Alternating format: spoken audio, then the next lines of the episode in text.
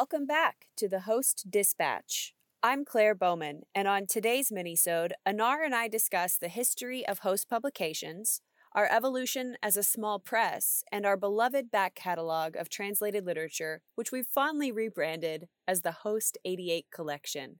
Thanks for listening.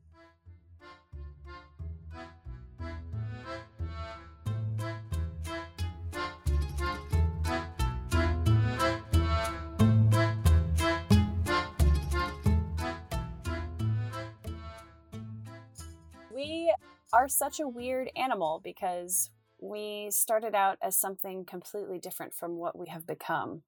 So I feel like that's probably a little bit confusing for people if they don't know the whole story.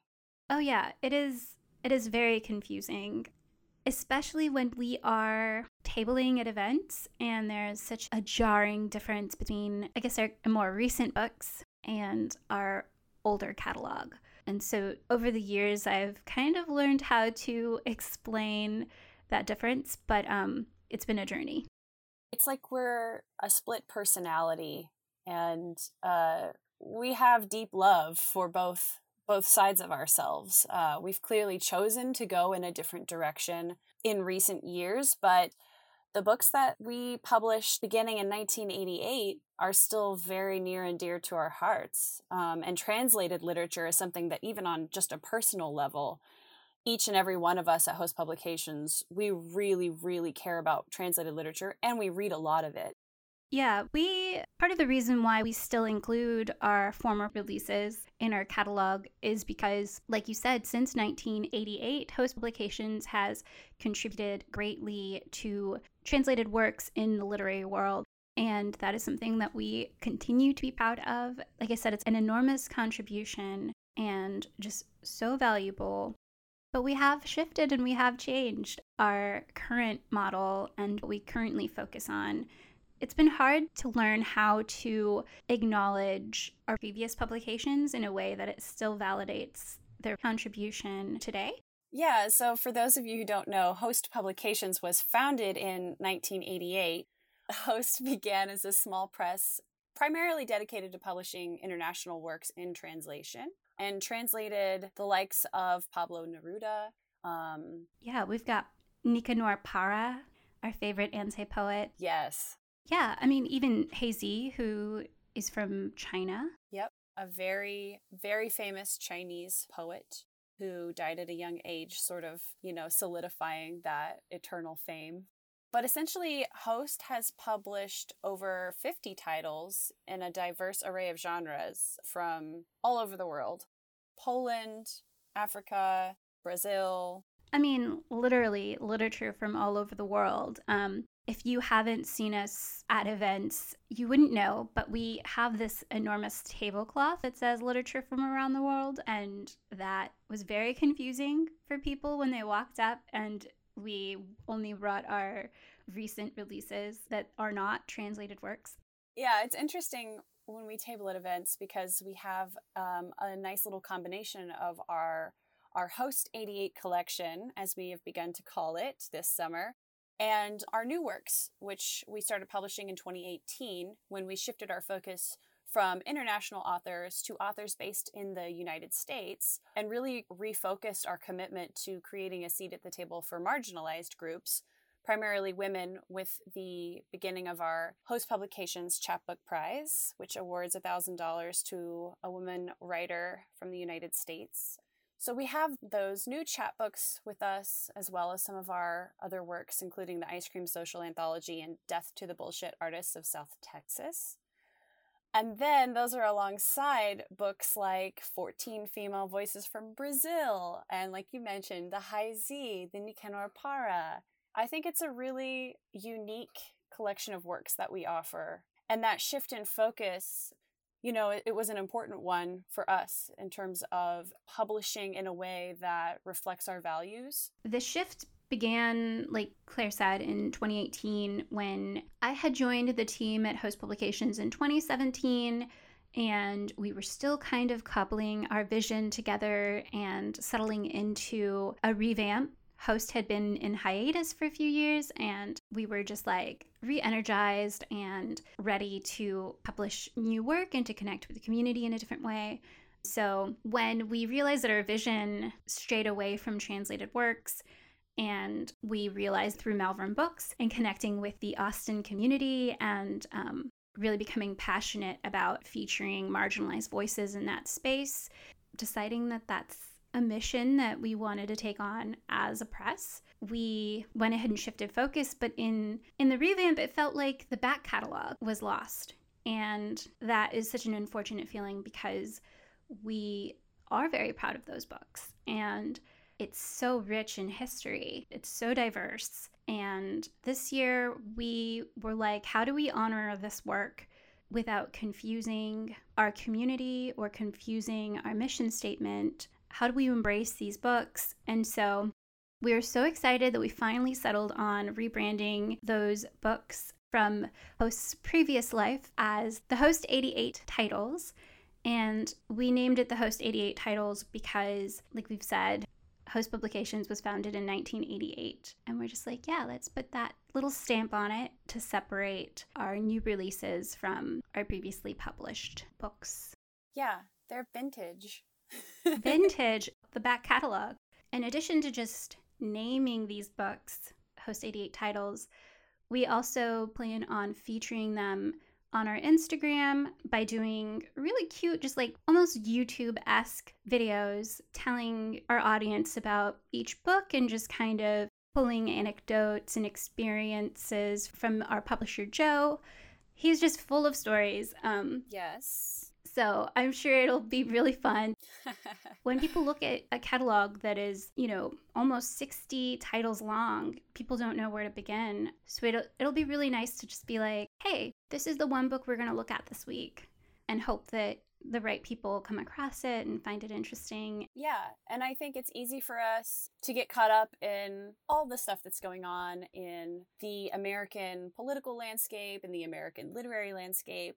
Um, and while we're very much committed to being active and engaged with that, world literature can just do so much in terms of reframing your perspective um, on what's happening now.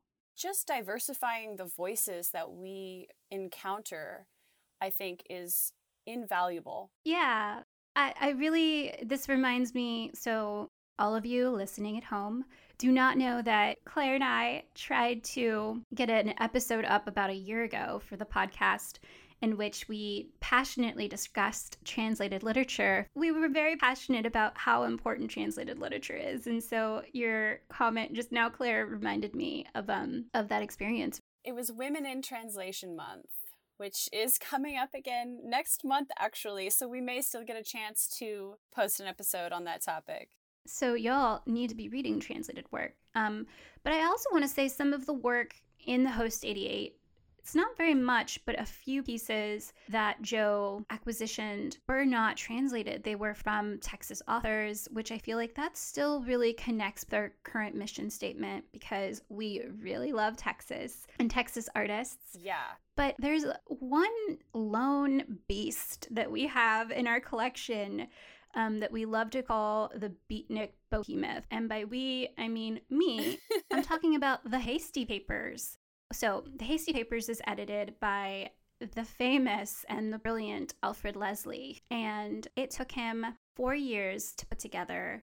It was a Millennium edition. The original edition was printed on like newspaper print and featured tons of work by beatniks You've got Allen Ginsberg, Jack Kerouac, Kenneth Koch. Yeah. And then you have tons of letters. And I, I saw there was a letter in there written to and from Diane di Prima. You have Frank O'Hara. I mean, there's easily 30 to 50 names, a ton of content, like so much content that I made an Instagram for the Hasty Papers this week because it is infinite.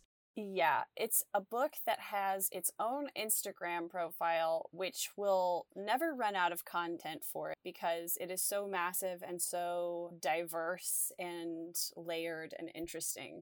I'm really excited to to make some posts for that profile because it means I get to spend some quality time with the Hasty Papers, which is super fun. Totally. I'd also like to say that the Hasty Papers is host's only art book. It's a coffee table book. Um, it's printed on just like photo paper.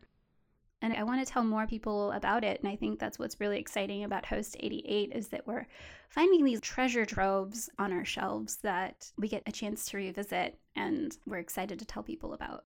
And I was going to say there's another beautiful book I want to highlight on this episode because it's an example of how, even back when we were doing translated literature, there was some overlap or some crossover between our previous mission statement and our current mission statement. Back in the day, we published a book called 14 Female Voices from Brazil which is an anthology of some of the most prominent female Brazilian writers with interviews and excerpts of their work. And I find it really fascinating that we were trying to publish groundbreaking feminist Brazilian literature before that was even on our radar in the American landscape. So, yeah, just a little bit of crossover between the old and the new. Another cool thing about 14 Female Voices is that it includes a couple of the authors that we published individual collections from as well, also in the Host 88 titles, including Astrid Cabral. Oh, I love Astrid Cabral. Astrid writes a lot of poetry that is inspired by the jungle and Brazilian forests, and it's a really good read when you're reconnecting with nature. Yes. Yeah, it's really cool because we published a book of her poems titled Cage, but in 14 Female Voices, it's actually little snippets of her fiction. So, kind of cool, you get a little bit of both worlds if you get both of those books. Um, and I'll let you say this person's name because you have experience with it. Yeah, y'all. So, one of Host's bestsellers is a novel titled Ponciá Vicêncio, and it's written by Conceição Evaristo. That author is also in 14 Female Voices. Yeah, and I can just read you guys the back of the book to give you an idea of what it's about. Ponciá Vicêncio, the debut novel by Afro Brazilian writer Conceição Evaristo, is the story of a young Afro Brazilian woman's journey from the home of her enslaved ancestors to the wasteland of contemporary urban life. Seeking escape from poverty and generations of despair, Ponciá Vicêncio moves to the city to start a new life. But in the loneliness of the inhospitable city, voices from the past crowd her mind. What is her grandfather's mysterious legacy? Can her family escape from servitude? And can we ever really outrun our past? This mystical story of family, dreams, and hope illuminates Afro Brazilian conditions with poetic eloquence and raw urgency. Ooh, that is a great synopsis. Yeah, and this this baby sells like hotcakes. We recently did a reprint, I'd say about a year ago. Isn't it difficult to find her work translated into English? I believe it is. Also, Evaristo is a political figure in Brazil and is very outspoken and is very well known. You know what? I'm going to read an excerpt from 14 Female Voices because I was just reading her interview and she said some really beautiful things. So, the question asked in her interview for 14 Female Voices is What role does politics play in your life? And she says, I believe in the kind of politics that you acquire from your position on the basis of your condition as a citizen. I believe in the role that a person can have in a community. I work with Afro Brazilian literature and I've given a course for teachers. In my position, I'm capable of having a specific role. My great dream is to be able to give my texts back to the people who gave me their life stories. It would be difficult for that to happen because you're writing in a country where the vast majority is illiterate. In a country like Brazil, I believe that I have a social obligation to return to my origins. I believe in this type of politics, and I think that people need to believe in it. Yeah. Evaristo is is a really big deal and in what you read just now, you can see just why. Yeah, her interview includes many statements of that nature, which are extremely eloquent. Yeah, definitely am going to make it a priority to reread this book in today's climate. Yeah, I'm excited to to reintroduce these books to people so that those who are fans of our current publications can maybe get to know this other side of host that's so important to us. Yeah, I'm I'm really excited about our future and marrying these these two sides of host publications history and seeing how they can help and support each other and complement each other as time moves forward. Yeah. So follow us on Instagram at Host Publications to receive some more content about the Host 88 titles. And like Annar said, we're going to be posting some videos introducing each of these works to you. And check out the Instagram channel for the Hasty Papers. It's at the Hasty Papers. And we'll be doing some more mini-sodes in the future, which will feature books from the Host 88 collection. So we'll have more for you soon. Yeah, smash that like button.